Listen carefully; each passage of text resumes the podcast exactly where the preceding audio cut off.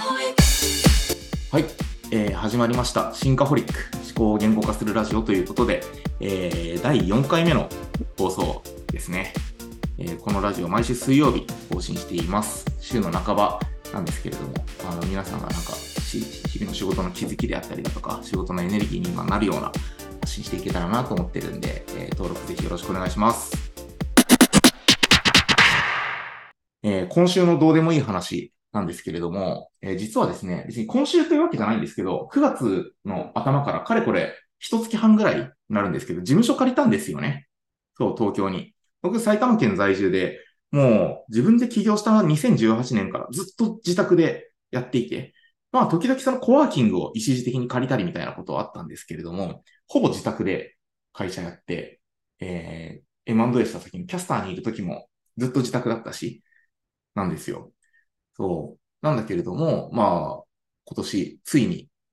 務所借りて、本店の移転登記も今進めているところだったりしていて、まあ、ついに出勤してるんですよね。埼玉から東京に、毎日。そう。で、まあこれなんで、そもそも事務所借りたの？まあ言うて毎月10万ぐらいのそんなに高い、あの一人でね仕事するのがメインのところだから高い家賃のところではないんですけど、まあそれでも支出を増やす話だったんで、まあ悩んだんですけれども、なんか大きい理由が、よくこれリモートワーク界隈の人では語られることなんですけど、リモートワーク with kids がめちゃくちゃ難易度が高いっていう話があるんですよね。そう。そしてそのリモートワーク普段からやってない人だと、リモートワークしていく中で環境が整っていないとか、集中できないとか、いろんな問題あると思うんですけれども、リモートワークプロフェッショナルの我々からするとですね、あの、クロートからしても、一人でリモートワークするのと、リモートワーク with kids っていうのがもう天と地にの差があるぐらい、めっちゃ働きにくくなるんですよ。そう。で、僕の場合は奥さんが専業主婦なんで、それでも子供がちっちゃいうちは子供のこと面倒見てくれたりしていて、あの、いわゆる、その、共働きでリモートワークやられている方と比べると、ハードルはそれでもまだ低い方だったんですよね。でただ、起業した5年前と今で決定的に変わったことがあって、子供の声がめちゃめちゃでかくなったっていうのがあるんですよ。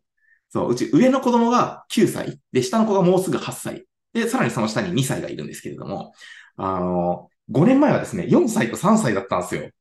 で、まだ、その何、バタバタ走り回らないし、あの、なんか静かにね、遊んだりすることができてたんですけど、もう小3、小2となると、もうめちゃくちゃ家の中で騒ぐし、走り回るし、上男2人でめっちゃ喧嘩するんですよね。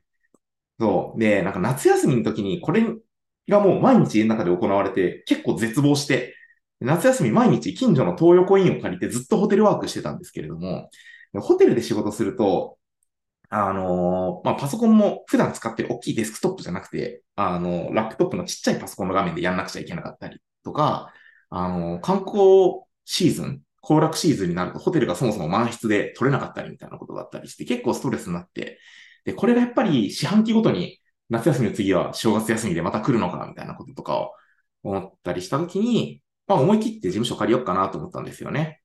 そう。で、事務所を借りて、まあ1ヶ月半経って、何らかの片道30分前後ぐらいの通勤時間なんですけれども、まあ通勤し始めて、あの、もともとはその静かな環境を求めて借りたんですけれど、あの、やっぱり強制的にスイッチが入るのすごいいいなって思ってるんですよね。電車乗って普段の家じゃないところに来て、で、まあパソコンの前座って、よし、やるかってなると、なんか強制的にスイッチが入っている感じがして、で、仕事の生産性が結構上がったなと振り返っているのが、この1ヶ月半だったりしています。なので、まあ、リモートワークやっている人もね、このラジオ聞いてくれてる人いるんじゃないかなと思うんですけれども、あの、コワーキングでもいいんで、強制的に仕事のスイッチを入れる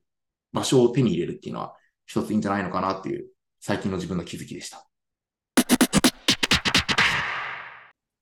はい。というわけで、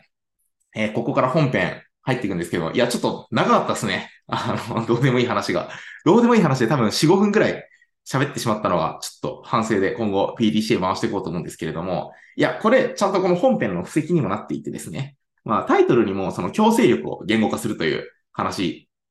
をつけてると思っていて、タイトルつけてると思っていて、まあ、そこに向けた布石なんですけれども、そう、強制力がね、大事だよと。すごく、このスイッチの話も含めて気づきました。で、なんか僕自身の、なんかこの強制力にまつわるエピソードをもう一個紹介するんですけれども、かれこれこの1年ちょっとぐらい出張パーソナルトレーニングっていうのを利用してるんですよ。そう。で、これで僕去年からの1年で、まあ厳密に言うともう最初の3ヶ月ぐらいで一気に落としたんですけど、あの、1年でその10キロぐらい、11キロぐらい体重を落として、で、そこからリバウンドせずにまあずっとキープできてるんですよね。そう。で、食事制限基本的にほぼなくって、あの、ラーメン食べるし、なんか揚げ物食べるし、お酒めっちゃ飲むしみたいな感じなんですけれども、基本的にはリバウンドを全くしていなくて。で、あの、いや、渡さんすごいっすねと、そんなに、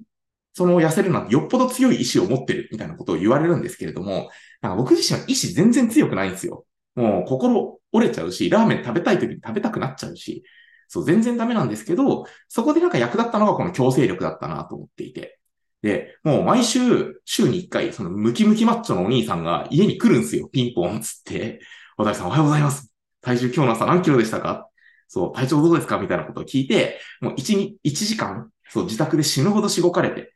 すっごいなんか、あの、めっちゃトレーニングのマシンがあるわけじゃなくて、あの、ちょっと高価な可変ダンベルがあるだけなんですよね。ワンタッチで簡単に買える可変ダンベルを置いていて、それで全身死ぬほどしごいてもらうみたいなのが、をやってもらっていて、で、それでなんだかんだ1年間体重キープしながら多分筋肉量的には結構増えていて、みたいなところがあるんですよね。で、なんかさっきのその前半で話したあの事務所の話もそうだし、あのー、このパーソナルトレーニングもそうなんですけれども、やっぱり個人のモチベーションとか、やる気とかを当てにしちゃいかんなっていうことを、なんか僕は強烈に思っていて、そう。これは自分自身がもちろんそうだから、人よりもなんか怠惰だし、サボっちゃうしっていうところもあるんですけれども、なんか、会社経営やっていて、まあ、そこそこベンチャーとかでこう、ね、まあ大きな成功、小さな成功、失敗も含めて、まあいろいろこう経験してきた自分ですらサボるんだから、まして言わんや、普通に雇用されて、あの、非雇用者として働く人なんてもっとサボるだろうって思ってるんですよ。大前提。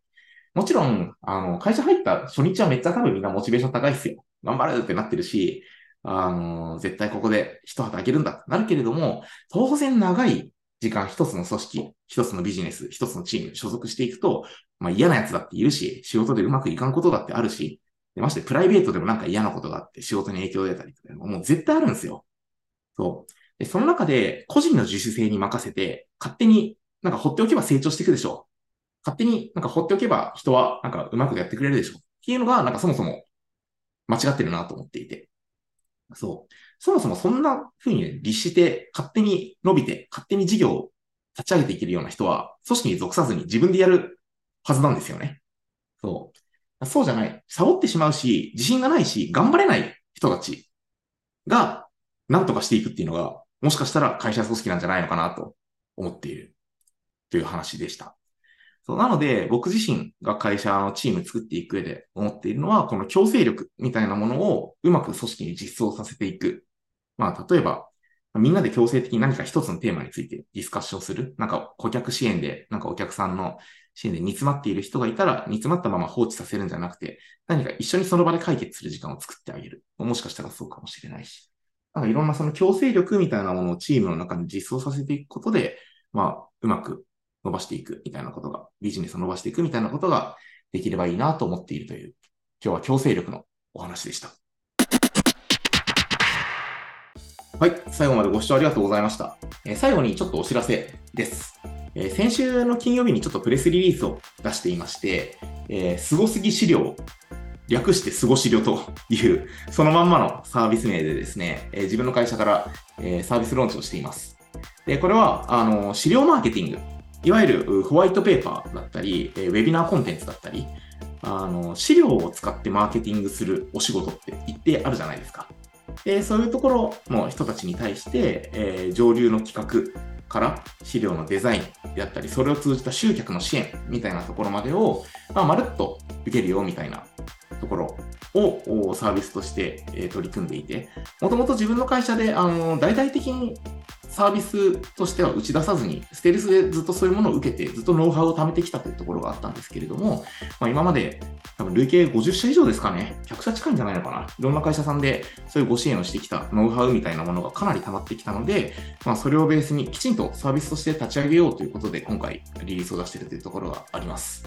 はい。で、今、あの、僕がですね、もう一旦商談全面的に立って、皆さんのそのマーケティングの課題をヒアリングしながら、あの、まあ、もしよかったら僕らのチームで支援させてくださいみたいなことで提案させてもらうということをやってるんですけれども、まあ、もしちょっとでも興味持っていただける方がいたら、なんか渡りと雑談したいよぐらいのテンション、渡りになんかマーケの相談したいみたいなテンションでも全然 OK なんで、あの、このラジオの概要欄にいいサービスのページ貼っておくので、ぜひ問い合わせしてもらえると嬉しいです。はい、えー、最後にちょっと告知も挟んでしまったんですけれども、ご視聴いただきありがとうございました。えー、次回も水曜日配信していきたいと思うので、ぜひチャンネル登録いただけると幸いです。最後までお付き合いいただきありがとうございました。